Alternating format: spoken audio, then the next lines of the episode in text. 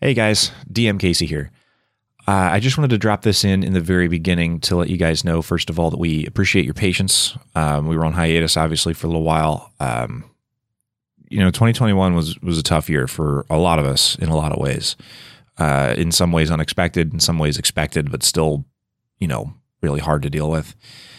But we wanted to let you know that obviously we play for like 4 or 5 hours at a shot when we sit down to actually roll the dice, but we're only releasing these episodes in about 1 hour chunks. So what that means is we have played a couple of sessions since the last time you heard our voices. So we have like, I don't know what the current count is. It's like 6 or 8 weeks, maybe more than that worth of episodes ready to roll. No, it's actually closer to like 10 now that we just did our most recent recording.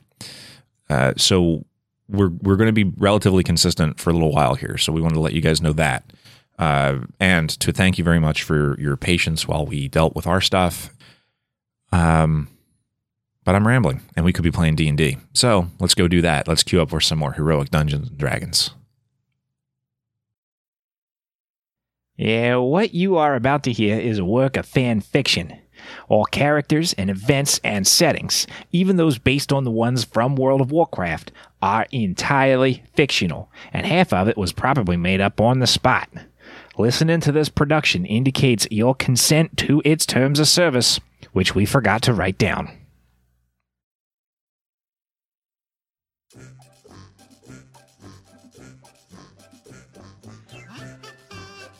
Oh, last time. Actually, I'm not sure what happened last time. We're in northern Stranglethorn? It's been so long since we've played, I've forgotten. I think maybe this time I'll leave it to the Dungeon Master to remind us where we've been and where we're going. So I guess it's time to queue up for some more heroic Dungeons and Dragons.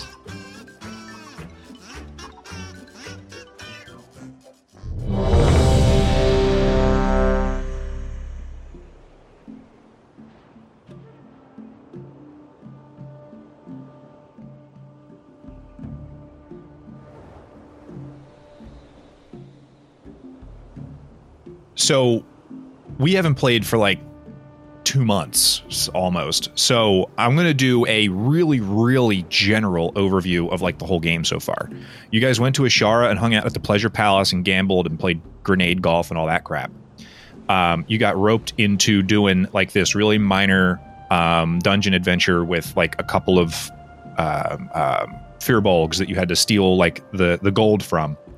And when you guys came out of that cave, you saw the Shadowlands thing happen in the sky where like the whole sky shattered.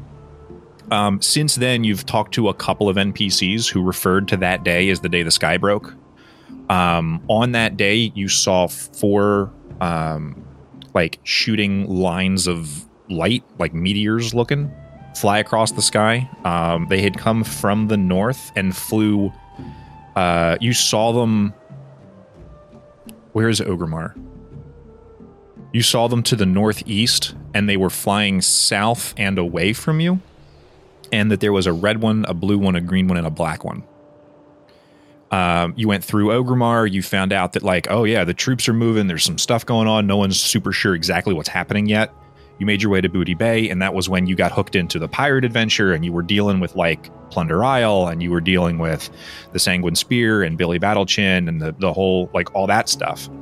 And while you were on the pirate island, you were like, oh, okay, these animals are really aggressive, and some of them heal themselves all the time, and some of them are extra large, and some of them are this, that, and the other. And they all had like these different strange mutations and powers. And you dealt with a Death Knight who was looking for something. Eventually, you made your way up to the northern end of southern Stranglethorn, and you encountered 2 members of another adventuring party who had done a bunch of the quests that you guys elected not to do in order to instead pursue the pirate thing. And they were talking about, oh, we just came from northern Stranglethorn and everything's really bad. The orc one, who later you were like, okay, he's probably like a shaman.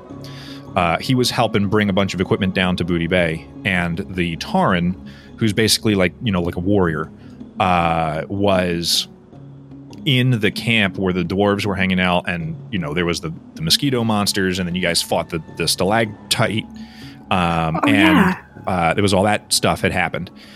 And they were like, okay, well, there's two more members of our party. There's we have a demon hunter and we have a hunter.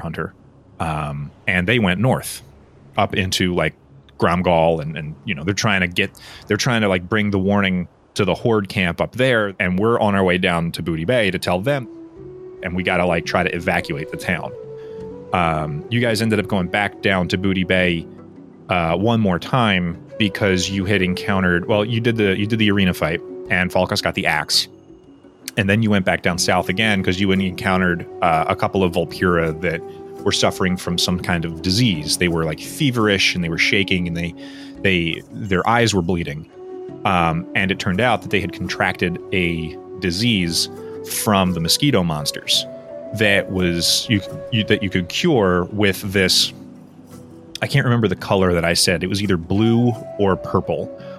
They were like an herb that grows in northern Stranglethorn that the alchemist down in Booty Bay was able to refine into a potion that like an eye drops that will cure this sight rot disease. And you guys ended up leaving with a couple of vials of that antidote. You also accidentally, over the course of having the right conversations with the right people, found out that Falkus's battle axe is cursed, and it has a whole bunch of like curse effects with it. That was great. Yeah, and that was super good because you guys did not have to find that out outside of combat at all. It just happened to be the case that like it didn't make any sense for you guys to tell a weapons vendor that you won a magical weapon in combat and then have him not say, "Oh, cool, could I see it?" But that like that makes he had to have said that. That's the only possible reaction to that statement. But that, like, it was just perfect. Like, good for you guys for finding that outside of me hitting Falkus and having him battle rage for reasons that he couldn't explain. Because that was going to be what happened. And then, after everything was said and done, you had a conversation with the shaman who, like, I was able to identify the item and get a lot of the information about it to you, but wasn't sufficiently powerful enough yet to cleanse the curse effects. So he was like, yeah, I don't know. You'll just have to figure that out. Or, you know, I don't know, whatever. And then you took a flight path and flew over southern and northern Stranglethorn and landed in Grom'gol. On the flight path, you guys looked around and saw, like, first of all, northern Stranglethorn is way, way more overgrown and choked than southern Stranglethorn was. Southern Stranglethorn, you can at least walk down the road. Northern Stranglethorn, it's so overgrown that, like, if you start to follow the road, you will end up bushwhacking while you're on the road and lose track of the road. Like, that's how overgrown it is. You could see that there was a clearing in the middle of the zone around the lumber mill. And you were told by a goblin that, oh, yeah, well, maybe somebody at the lumber mill might be able to give you some insight as to, like, how the trolls were moving through town and or how they're moving through the jungle and like what, you know, what all is going on. You also saw that there was like a big slow moving twister of red energy that was siphoning down into the middle of Zul'Gurub. You could see that from your overhead perspective. And that, like, as you flew over, there was a battle in place, like, at the moment, there was like a battle raging in the arena, and that there was red energy siphoning from the arena, like, over toward Zul'Gurub.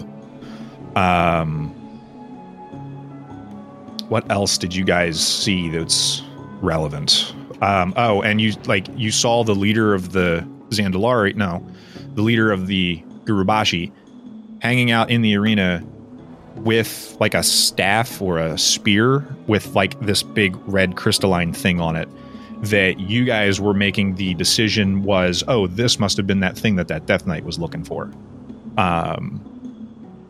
But like he was using it for like doing necromancy and doing like blood magics and blood rituals and stuff like that. So now you guys have made your way by flight point to Grom'gol in northern Stranglethorn. Ari is dressed in her high elf disguise, or her blood elf disguise. As you guys land, like on your way in, you see that the Horde has been trying to cut back away the jungles so that, because they're like encroaching on the, so the camp has like those tall, like tree trunk style fence posts with the big, like shorn, like carved up tops so that they look all spiky. And it's like a fence line around the perimeter of the camp. And the jungle is trying to grow right up onto that wall. So the Horde has been like cutting back the jungle to try to keep it clear away from the fence line so that you can't, like, you know, Macbeth your way right up to the door. There's this large orc who's shouting commands at the peons to work faster and harder. And everybody there kind of looks, you get the sense that they're kind of starting to get like overworked. Like there's not enough manpower to go around to handle this. And as you landed, you did notice that there was what looked like a blood elf demon hunter kind of observing the commotion, and he was standing like off to the side trying not to be in the way, but he was he had kind of this annoyed looking expression on his face. I think that you guys landed after most of an afternoon's of travel, so it's sort of later in the day, but it's still daytime, and you guys find yourselves in the Grom'gol base camp. It's Horde territory. You know that the Gurubashi trolls are doing blood sacrifice. The troll leader is a character named Jindo, and it's been suggested to you by Sly Garrett back in Booty Bay, Falkus's contact, that they may be trying to resummon an old blood god named Hakkar the Soul Flayer back into the mortal plane. But at this point, that's not like knowledge. That's just, rumor and scuttlebutt. Scuttlebutt, yeah. So as you guys land, like I say, it's getting later in the day. There's all this commotion going around town. There's like a lookout tower with an orc in it with a crossbow. There's the Zeppelin tower with a couple of orcs on it and a couple of goblins on it, and they have like ranged weapons as well, trying to keep a lookout on things. But most of the people are carrying like wood cutting axes and saws and things like that, and are working at trying to push the jungle away from the fence line. What would you guys like to do right now? Okay, so I know that Butch does not speak Orcish. So I understand us coming here because we couldn't like walk through the jungle. But did anyone have a plan once we landed? I don't speak the language. I've never been here before. Ari's costume is probably very good, if I recall correctly, because she rolled well. I think we're, generally speaking, what we're going to do is bypass rolling to put the costume on correctly, because besides being a bard and a performer and, an expert with, she's proficient with her disguise kit. So like all the things line up so that she could put on an adequate disguise. I think the only time that we would need to roll, let's say a deception check, would be that if she walked up to some, like a member of the race that she's trying to imitate, maybe you'd have to convince them that you're not faking it, but like an orc wouldn't tell the difference. Okay. That sounds like what we decided. Yeah. What languages does Ari speak? Ari speaks Elvish and Common, so I'm not going to be much help here.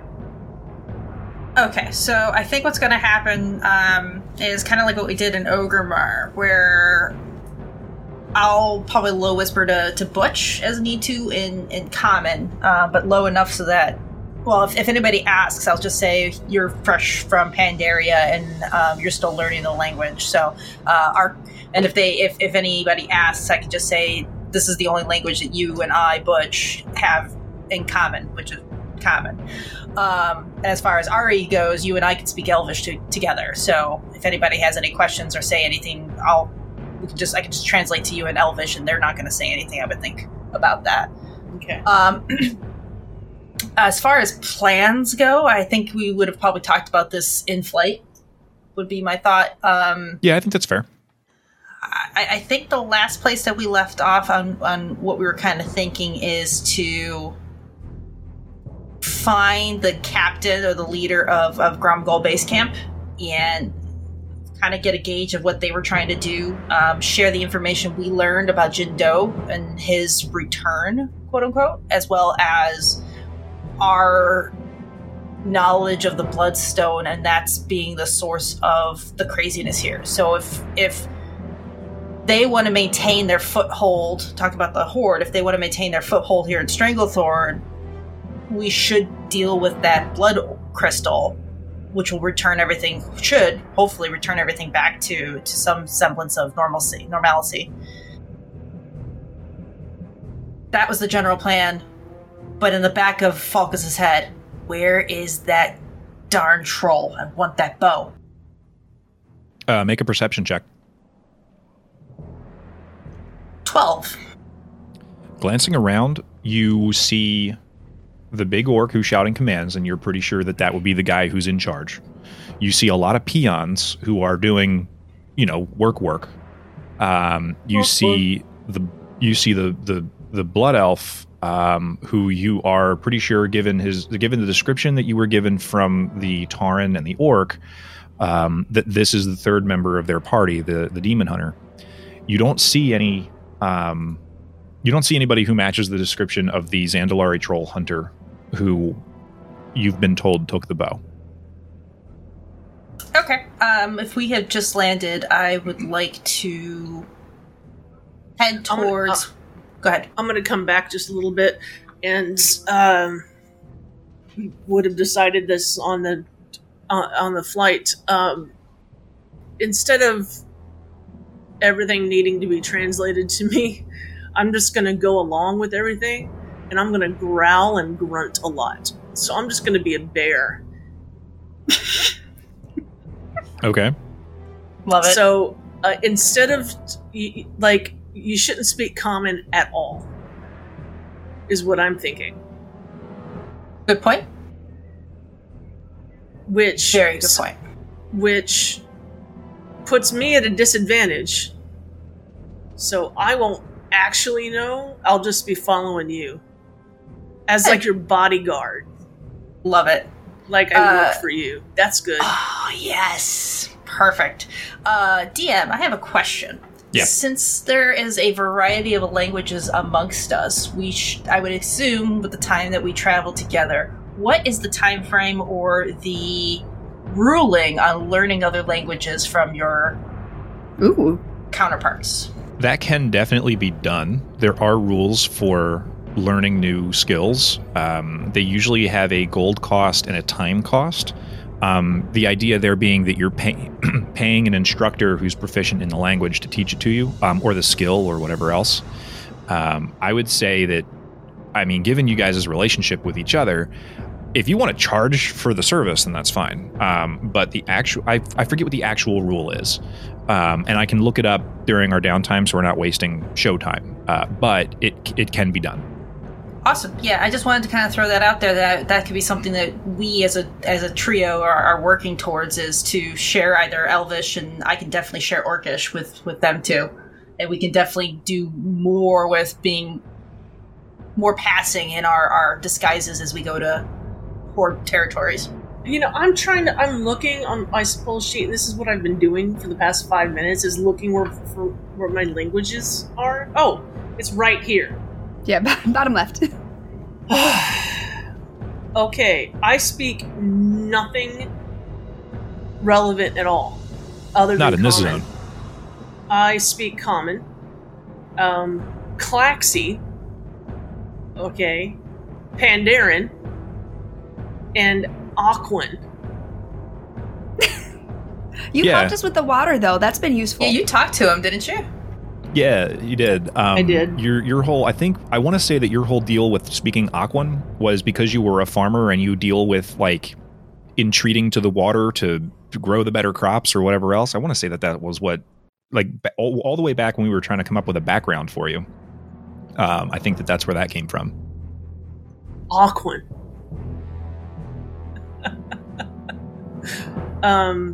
And Klaxxi is because I was a slave. Or my people were not to the Mogu, but to the Klaxxi. We kept getting attacked by the Klaxxi. If being a slave is part of your background, then that's wonderful. No. But originally, I think what we talked about was that you were a farmer and had to deal with the fact that the Klaxxi were attacking. No, I'm just thinking the Pandaren were slaves, but they were slaves to the Mogu. Oh, they were slaves to the Mogu, and that was a long time ago. Yes, and but Butch's backstory is that the Klaxxi destroyed his village, but I know that I lived on the far west side of that zone, so I would have been near Klaxxi. Anyway, I speak Klaxxi. Not sure that'll ever come up, but if I'm speaking Klaxxi to someone, I'm not doing it in a nice way. I promise that. Is it like you're swearing, kind of like Firefly? Well, yeah, where they swear in Chinese to get past the censors. That was genius. Swear in Chinese. That's so good. Oh, it was super good. And no, it's part of my backstory that I. It says his hatred for the Mantid knows no bounds. It's listed under enemies. So probably anything that resembles any kind of bug. So if we end up, going... Here's what I'll say, without spoiling the story. I have a rough idea that pen hasn't even been put to paper for this arc yet, but I have a rough idea for ways to include all of these language proficiencies in your story's adventure. Wow. Okay. Well, you've already checked off Aquan. So that's awesome. And that one's actually useful in other ways, I think, too. But yeah, I'm gonna. It's okay. You're gonna be angry with me. But I'm willing to accept that ding against our friendship to do something that I'm really excited about. Let's put it that way. Wow. Oh, wow. Okay. Okay. So your body posture right now, you're like a step behind Falkus and a step to his left, and you are as big as you can get, and you're showing your teeth. What's the party up to? All right. So I know we flew in here. You described my... I'll say in air quotes, good old friend, Wellhath Felblaze. I'm going to mention it to these two. I'm like, holy crap. I know that demon hunter. Let's start with him, and let's just see how this goes from here. So that's what I'm going to do. I'm going to have these two in tow behind me, and I'm going to approach where Wellhath is. I'm like, Wellhath Felblaze, as I live and breathe, how the heck are you, old buddy, old pal? I am going to put his token on the screen just so you guys can get a look at him. And that definitely sounds like Falkus would say that. Oh, wow. Ooh. He looks like Illidan. Yeah, that was the idea. You look to have, dipped into some powers there, huh? Right. So the last time that you would have seen him, he wouldn't have... First of all, the last time you would have seen him would have been even before Silvermoon fell. Like, this was way before Demon Hunters even existed, with the exception of Illidan.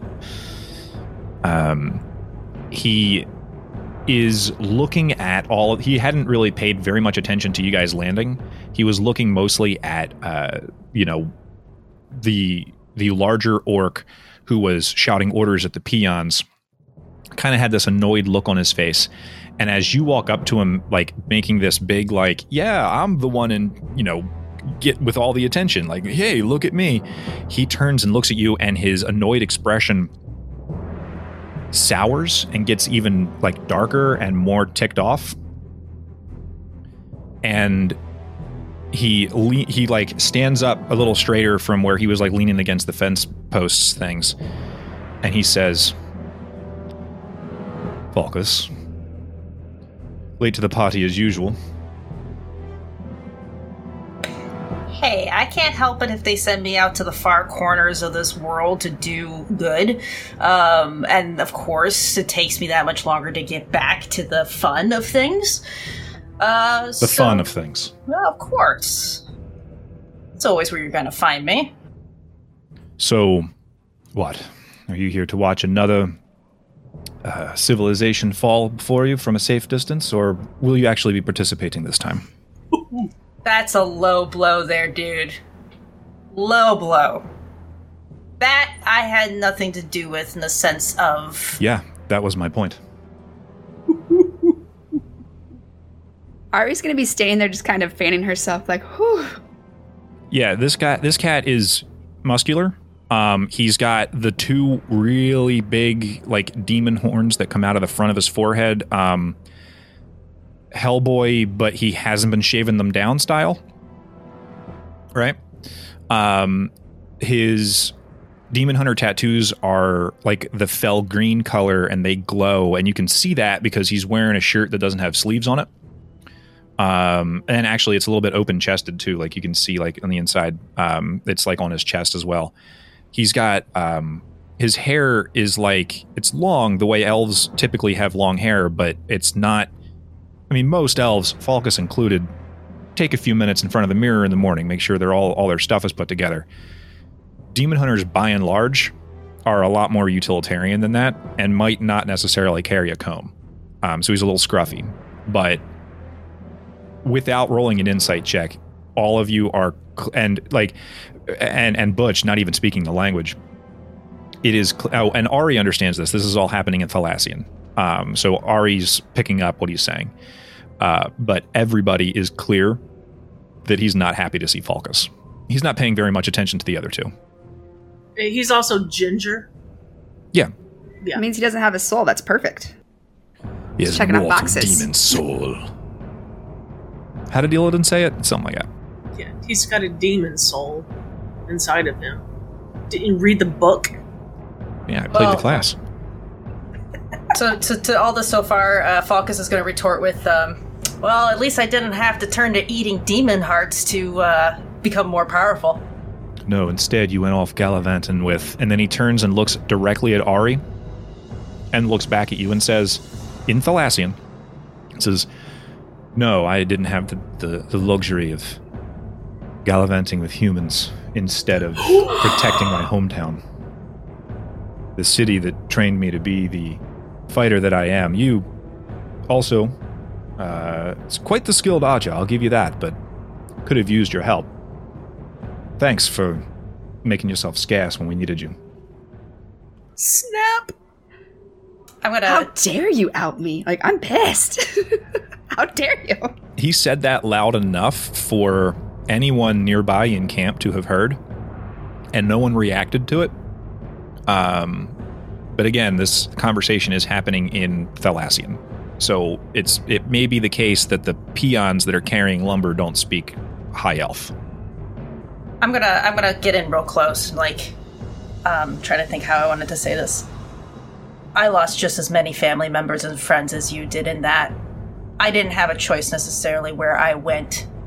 I was off fighting with, I can't remember who, not the Silverhand, is this Silver? No, the Silver Hand or Paladins. You were with the Silver Covenant.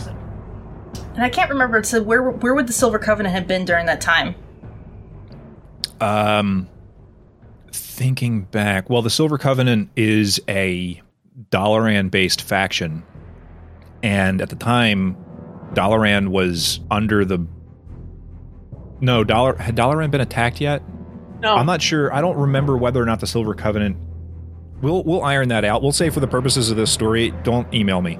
We'll say for the purposes of this story that the Silver Covenant had already existed at that time. But in doing my research, I actually don't remember when they were founded. But yeah, let's say that's fine. Okay, I was trying to get to the point of, let's say I started again.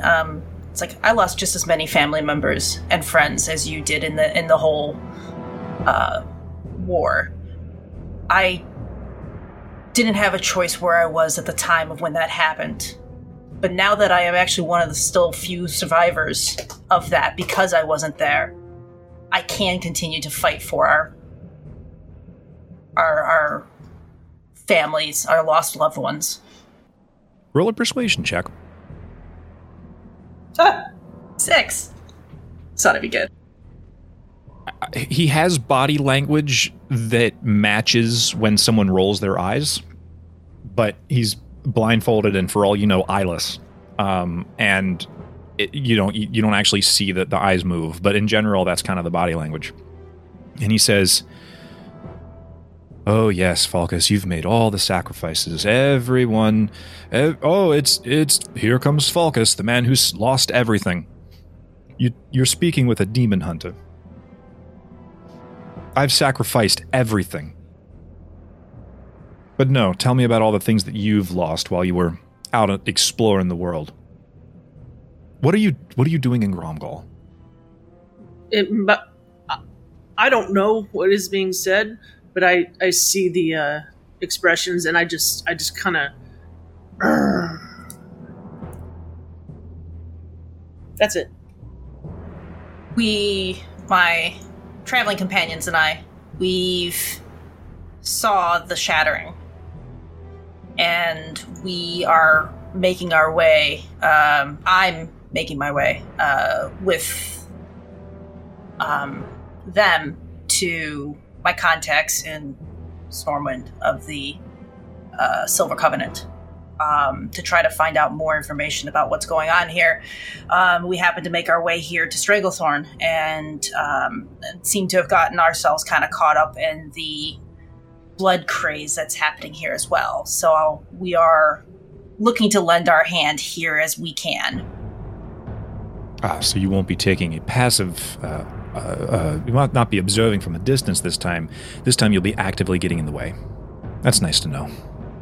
Well, as it stands right now, I don't have any standing orders from the Covenant, so I'm freelancing, as it were. Lovely. Have you a plan? Or are you stumbling blindly through the forest?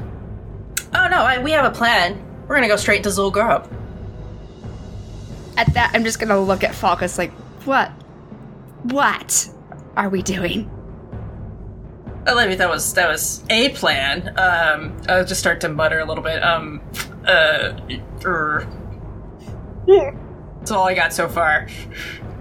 So, like, I got this, like, I feel like Falkus gets this bravado and has this, like great thing, and then slowly starts to go, We can sit here and measure each other's sorrow, as you boys were just doing a second ago, or... we can try to work together. I will have you know that I have traveled with Falkus for quite some time. And if you even believe a quarter of what he has done, which a quarter is probably all that is true, but still, it is an impressive quarter, then I feel we can be some assistance, and let's whip our sorrows away and try to come up with a plan together. Because as it stands, it doesn't feel like you have a plan either, sir. Thank you, Ari. That was pretty good. He looks at you and he says, "Unfortunately, one man's plan is nothing in the face of an army. Agrigash," and he points toward the orc who's marching up and down shouting orders at the peons. "Agrigash, much like yourselves, wants to take the direct route.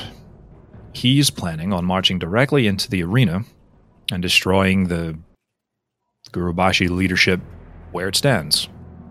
He has some sort of artifact that he plans to that he's been using for his blood sacrifice and whatnot, and Agrigash believes that all we have to do is destroy it and then we go home victorious. I think it's clear that that is a foolhardy plan, at least in its simplicity, but also in the fact that we don't have an army. The last time that we fought the Gurubashi, we had an army. The time before that, when we fought the Gurubashi, we had an army. Look around. What army do we have? We're fighting a city full of trolls." Stop saying army, for starters. Well, we also haven't a navy Or we have four people, and I have done five people. I forgot the orc existed, and I've done more with five than most armies, so it's fine. All right. He tilts his head but says nothing. Wellhath, this is what I do best. I get in where we can't put an army. When we don't have an army, this is what I do. This is why I'm not in the fray of things like you are. We have seen the crystal as well. I believe some of your party members, you guys were in the arena, as were we, at some point in the last day or so. We've seen the crystal. We've seen that's where all the trolls are. I have reputable information that right now Zul'Gurub is sparse. Like, there's hardly anybody in there right now. Everybody's at the Gurubashi arena. But if you did you see when the troll you fought died in the arena where the crystal sent the blood to Zul'Gurub? That's where it's going to right now. And if we get into Zul'Gurub, muck up whatever they're doing in there, that we could potentially stagger the horde of, let's say, use that term lightly, the mass of trolls that are at Gurubashi, that we could pull out the few that we need and really cause a lot of confusion, giving our small band, an army here, a fighting chance at the large crowd of trolls that are here. So if I'm to understand you correctly, you will be entering into Zul'Gurub. First, besides the fact that I'm interested to find out how you plan on entering the city in the first place, you go in there and you engage with a magical force that you do not understand, and you destroy it, destabilize it, whatever it is, and then you cause an arena full of jungle trolls to navigate a jungle to enter their city, their place of power, to then attack them? Like, under my breath, when he mentioned about to mess with a power that you don't understand, it's like, yes, says the guy who ate a demon heart. How good are you, sir, at the sneaky? You know, with muscles like that, I feel like you're going to have a hard time slithering into tight spaces. Our boy Falkus here, look at him. This scrawny thing, he got the sneaky down. I don't know why I keep saying these things. Like, he just... I'm just going to be quiet, because for some reason just blab comes out.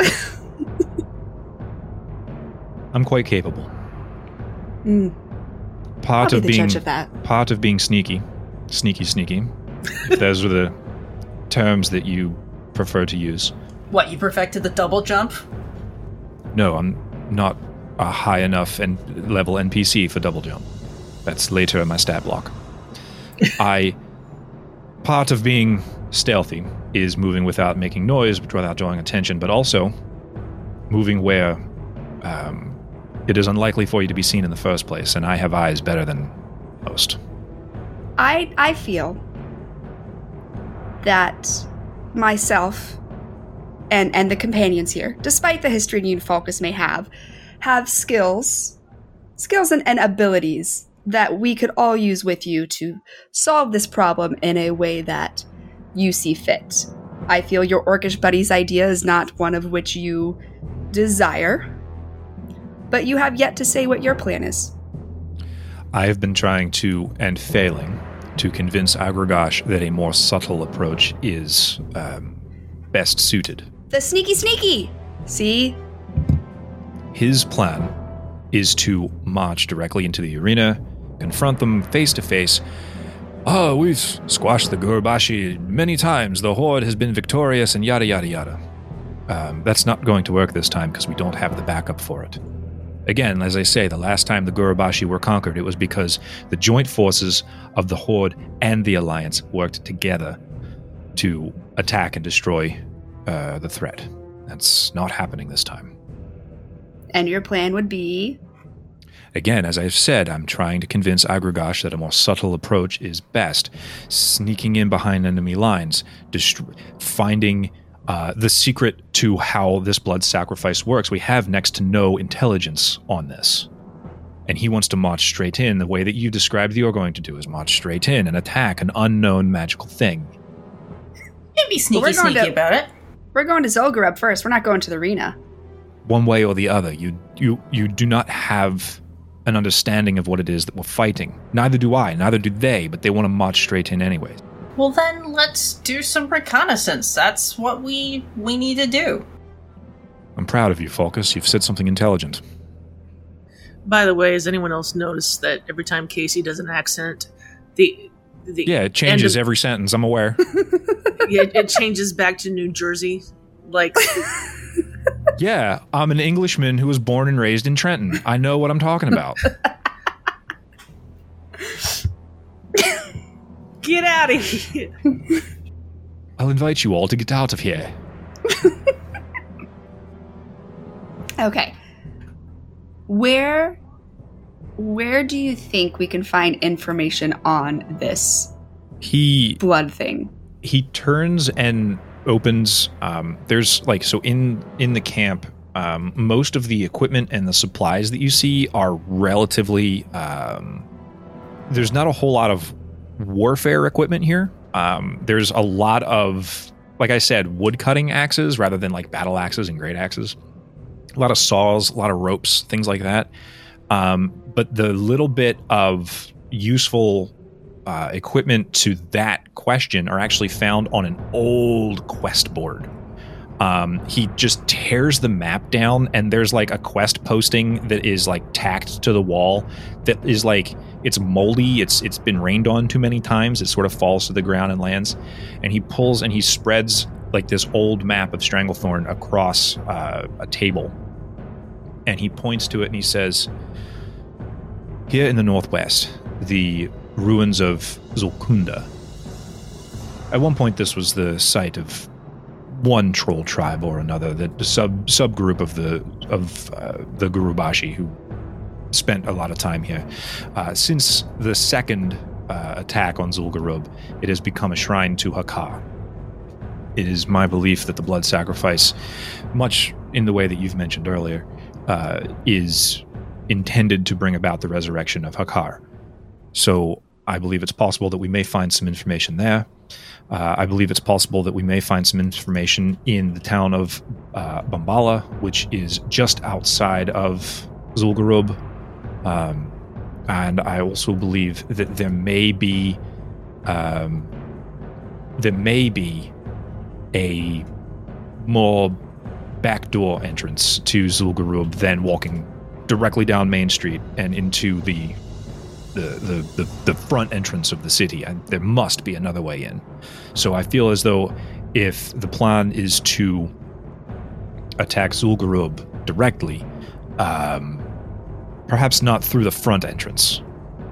The map doesn't show any particular other entrances, but there must be some.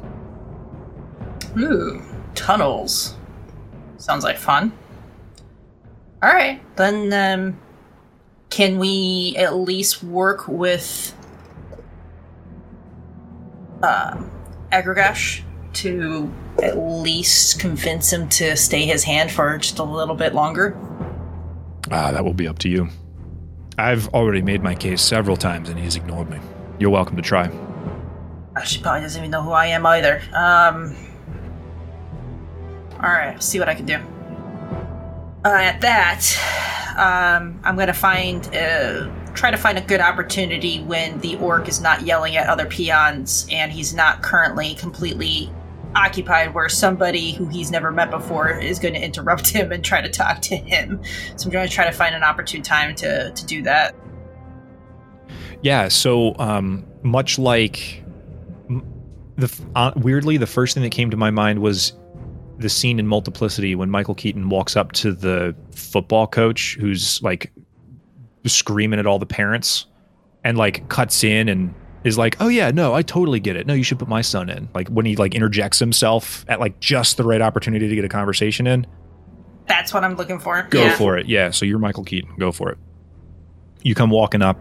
He turns to you. He's dressed in full heavy armor. He's got a large axe on his back, typical for orc warriors of, traditional horde training.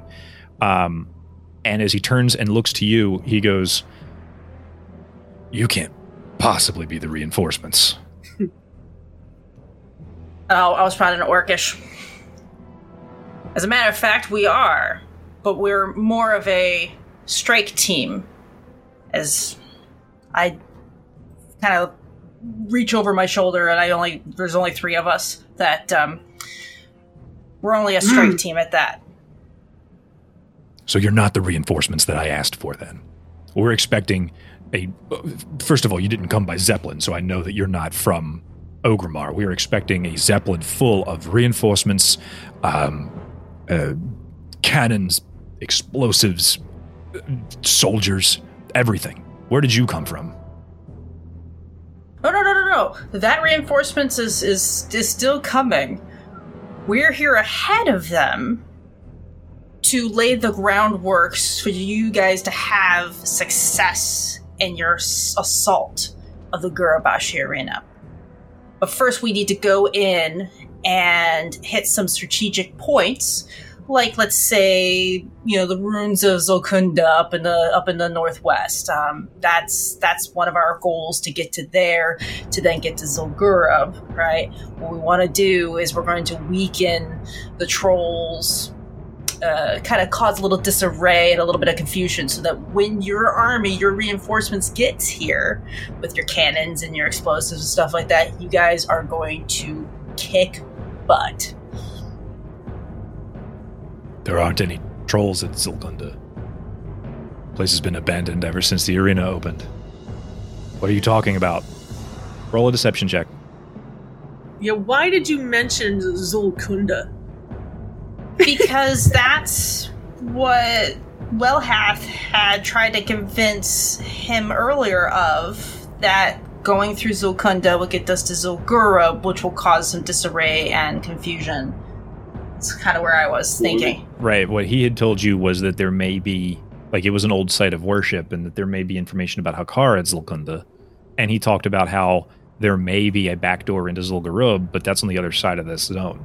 He didn't say there's a back door to Zul'Gurub in Zul'kunda. No, he didn't say that. That's far away. And all right, I missed something. You'd have to cross a river.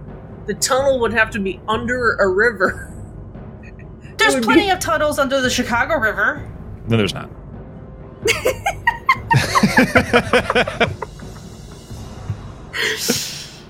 train. Don't act like you know anything about Chicago. You've never even been there. I will say, I took it the same way you did, Erica. At first, I thought he was saying there was a back door to Zul'kunda, and then I looked at the map, and I realized he meant there's probably a way to find out about the back door in Zul'kunda. So I did take it the way you did at first, too. All right, good. Falkus will be the one to say the stupid thing that we're both thinking, all right? Roll a deception check. Oh, God. Critical fail! Okay, so on a natural one. A proud natural one. He says, there aren't any trolls in Zul'kunda. Your intelligence is worse than ours on this. When was the last time you looked at a map? I'm thinking you're probably not the reinforcements that I requested. They were supposed to come by Zeppelin with lots of weapons. Is there anything else I can do for you, or are you just in my way? No. Roll an intimidation check. Do it, man. It's well timed, I love it. 10. On a 10, he glances at you and tilts his head back a little bit, oh, okay. But otherwise doesn't change his stance on this. But that would have been funny.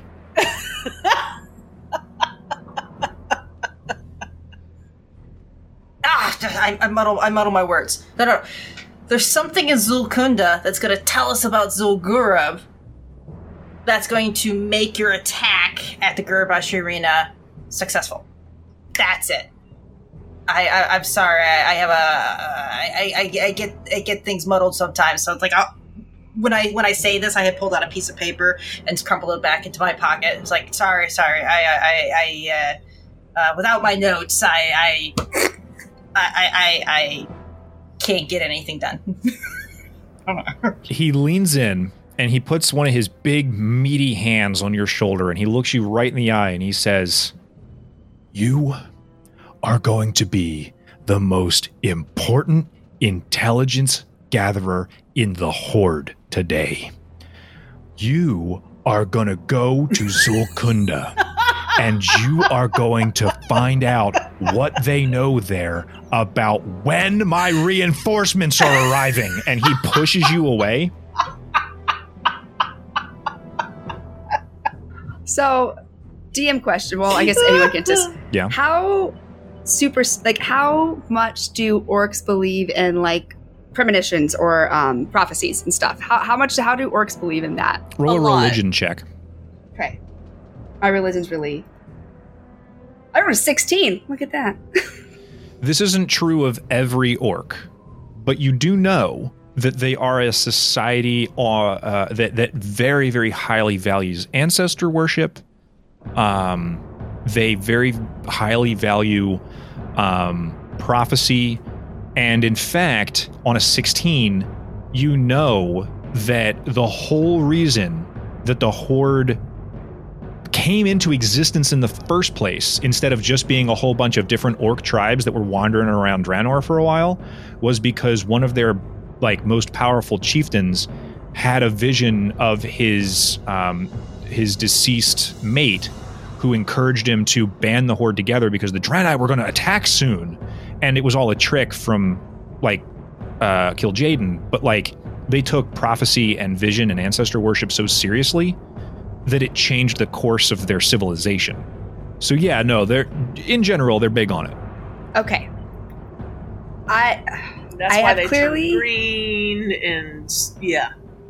I have clearly seen that Falkus is not successful. I don't know what they're saying, but I can tell by the body language and the demeanor that he's scrambling and it's not going well.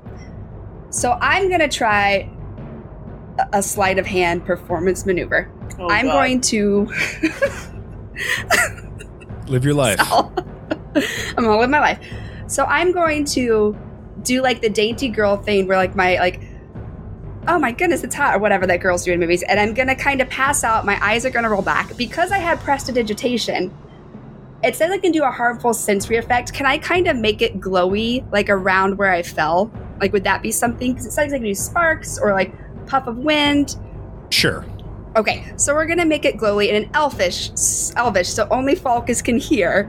I'm just going to start by just saying, translate. So I'm going to start really fast. I'm just hoping the orc can't understand, but... Or I'm not even going to say translate, actually. Screw that. We're just going to say... The answer is in Zul'kunda. The answer we seek to end it all is in Zul'kunda. And I'm just going to repeat that a few times. And hopefully Falkus will catch on and translate into Orcish. Just putting on a performance, doing the little body twitches and there's this faint light kind of coming from it. So you're having a seizure. I'm having a vision. I've only seen, I don't know what a vision looks like. I've watched too many plays, and this is what I assume it looks like when you have a vision based on my plays. I'm going to assist, because I'm going to see her do this, and I know you, Ari, so I am going to assist, and I'm going to be oh no, and an orcish, and dive down and kind of put my hands underneath you. I'm you go get some water real quick. It's she's having another vision. Now, I have no idea what's going on, is the thing. No idea. And I see Ari go down the ground like that, and I reach for my battle axe and look at the orc right in the eye. Well, what are you doing to my friend? I actually think someone has cursed Ari. I'm gonna put my hand up. I'm gonna turn my from Ari and kind of turn towards Butch and put my hand up like that to kind of tell you to lay back. And I'm gonna give you a wink because you're behind me, so I'm gonna give you the wink with my back of my head to the orc, so you know that this is a thing. Okay. So I need yes. intimidation again from Butch, and okay. I need either Ari to roll deception with advantage because she's getting help from Falkus, or I need Ari and Falkus each to roll deception. So I have a +7 in deception, so I feel like me rolling advantage might be our best bet. Intimidation. Oh, yeah, take is advantage 7. By all means. Okay. That's why I said I'm helping you. I ain't rolling. So intimidation 7 for Butch with my advantage roll. A 26. Okay. No one's paying attention to you, Butch. You're growling. You have a really nice weapon, and a large, muscly arm is holding it. Not one eye in the entire camp is on you. And actually, I rolled a 24. I accidentally rolled intimidation, but I'm just going to subtract 2 because I have a +7 instead of a +9. But so we'll say 24. Wow. Oh, well, that changes things. You have a +9 to intimidation? Yeah, I can intimidate, perform, persuade, and deceive. I have +7s or +9s in all of those. So bards, man. But sorry, I rolled a 24. Those are just the things that, like, so she has proficiency in a pile of things. She has expertise in a couple of things. And anything that she doesn't have full proficiency in, she at least has half proficiency in because she's a bard. And that class is broken. This is why I want to teach her Orcish, because I fail at talking. Yeah, well, so we're not going to be in Horde territory for the entire campaign. Okay, it's not going to have to be on you this whole game. Soon we're going to go to a place where Butch is going to be in charge, and then we're going to go to a place where Ari's going to be in charge. I promise, we're going to do all this. You know, unless we do the normal D&D thing and disband partway through the game because no one feels like playing anymore. On a 24, you said? I'm going on 24. 3 years on this other campaign. 3 years. Tight. Well, how long have we been playing with Chris and Chelsea? Like 2 years now? Something like that. At least. On a 24 deception check, you see, and as Falkus starts to talk about like what it is that you're saying, and like the Agrigash in front of you and several of the peons who are like hauling wood and moving things around all stop and are staring. I need... Ari probably wouldn't be in a position to notice, and Butch is focused on Agrigash. Falkus, roll me a perception check. 19. Falkus, out of the corner of your eye, you see Wellhath cover his face with his hand. And the orc looks at you and says, Yeah, like I said, Zul'kunda. Go, hurry! Get a move on. Don't start your attack until we come back. If we're still waiting on our reinforcements, but I value the intelligence. Hurry. All right, I'm going to help Ari up, and I'm hoping that she's still like like out of it. Still, like, I'm in this performance. Like I'm still like faint and like. That was funny. Stressing. I'll like kind of support you and carry you back towards over where Wellhath is, because I'm assuming there's like seating over where Wellhath was hanging out, and just kind of like sit down on a bench right there, and kind of turn to Wellhath and be like, so want to go to Zul'kunda with us? Roll a persuasion check. I mean, he wants to go there anyway. Aw. 8. Would I like to go with you? No. Unless, what's wrong? Do you need a babysitter? Someone change your diaper? Alright, fine. We'll just take your information and go have fun. Yes, have fun. While you're out there, I'm going to try my best to continue your excellent work here and convince Agrigash not to just march boldly to his death. Oh, he's not. He's gonna wait. Supposedly. Let me make it clear. He's going to wait for his reinforcements to arrive, if they ever do. He requisitioned a zeppelin full of soldiers and weapons a long time ago. And it still hasn't arrived. But if it ever does, He'll be at the head of the line, tip of the spear. All right. Well, got any supplies for our way? If you want this old map, you can have it. I'll take the old map. No one else is using it. There hasn't been a adventurer come through looking for... Oh, could I please, sir, have a quest to bring 7 tiger toes back to Grom'gol? This is not a time for that these days. Take the map. I'm going to take the map, but I'm also going to grab... I want to grab the old quest that fell off the board and is on the ground. I want to pick that quest up, too. Sure. You take a glance at it, and somebody at the Nessingwary Expedition Base Camp is searching for page 27 of the Green Hills of Stranglethorn. All right. 27? Okay. Before we go, I'm going to ask, is there anything else we should know or should be looking for in Zul'kunda?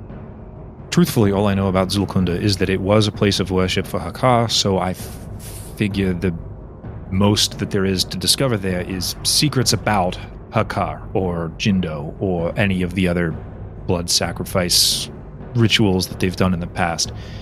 As far as I'm concerned, any information is good information, but we have no information, so attacking now, and he turns and he kind of glances at Agrigash. He says, attacking now seems foolhardy. So, information gathering. Well, and I'm going to kind of do that condescending pat that people do. It sure is a shame that you let your pride get in the way of showing us what a true adventurer looks like, or a true warrior looks like. Come, boys. Let us go on our own to show him how it's done. My point is to kind of, like, taunt him a little bit, just to see if we can get anything else before we go. What actually are you trying to get him to do? I feel he's actually going to be able to help us up here. I'm a little scared to go to Zul'kunda, but I'm not going to admit to Falkus and Butch, so I'm trying one last desperate attempt. Are you trying to flirt with him to get him to come with us? Yes, basically. Don't they get neutered or something whenever they eat the heart? I'm still going to shoot my shot. Like, I'm still going to. Okay, so so you're trying to persuade him? I don't know if I'm trying to persuade or intimidate, but what you said, I don't think was really teasing. Okay. I don't know that it was really intimidation. I would say persuasion with disadvantage because he already told Falkus no. That's fine. Let's see what I got here. So a 22 and a 12. Well, we tried. Yeah, on a 12, he's not gonna really respond all that much. I didn't even get a reaction for calling him out. No, he's been through too much to have some human's insult, non-magical insult, give him a hard time about it. I'll soften him up. Catalog this for later use. All right. To be clear, this was absolutely a direction that I was prepared for you guys to take if the dice had been more in your favor. I have a character sheet ready for him. We could have done it, but yeah, I figured it's your fault, not mine. It's Falkus' fault. Well, some of us took Orcish, so...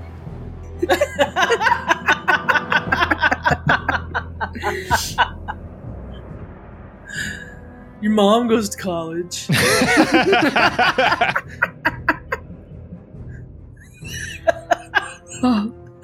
I said that right as you drank. That was perfect. Good job for not spitting that out. It wasn't easy.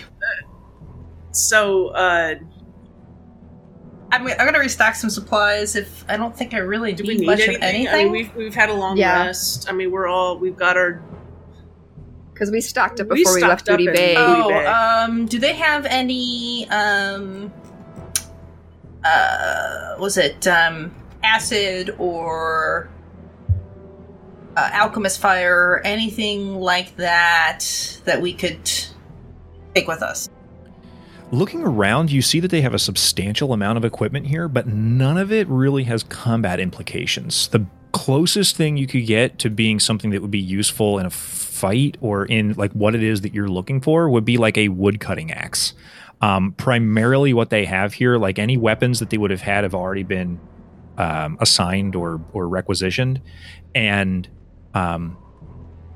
you know, the only other thing that you can think of that's relevant is, oh yeah, well, I mean, the guy said that they were waiting on reinforcements to come and that they were waiting on weapons and whatever else to come. So they may have it in the future if that Zeppelin ever arrives, but for now they're kind of bare bones. Okay. All right, then I got nothing else. I mean, I think we're pretty well stocked. Yeah, so we're pretty well set to go, and we didn't convince Wellhath to come with us, so I guess this is it, and we're just gonna head out towards the ruins of Zul'kunda. Okay. You guys leave out through the northern exit of Grom'gol, and you're able to follow the water line for a while, but eventually... Stop. And here's how Grom'gol ends. We walk out, and then I go, so where are we going now? Oh, yeah, right, because you didn't know any of this. Right. So, okay, Butch, from your perspective, you just spent a half hour in enemy territory growling at people. At one point, Ari fainted and started to glow. There was what looked like a long argument with a handsome gentleman with big horns and glowy green eyes. Don't know what that's about. And now you're on your way back out again. Clueless. No idea what's going on. And you also talked to an orc. Yeah. Yeah, so, and now we're walking out. So I'm just, all right, where are we going? And let's just assume that you tell me. Yeah. Perfect.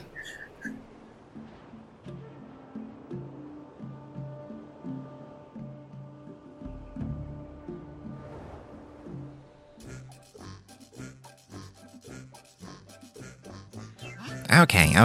I remember now.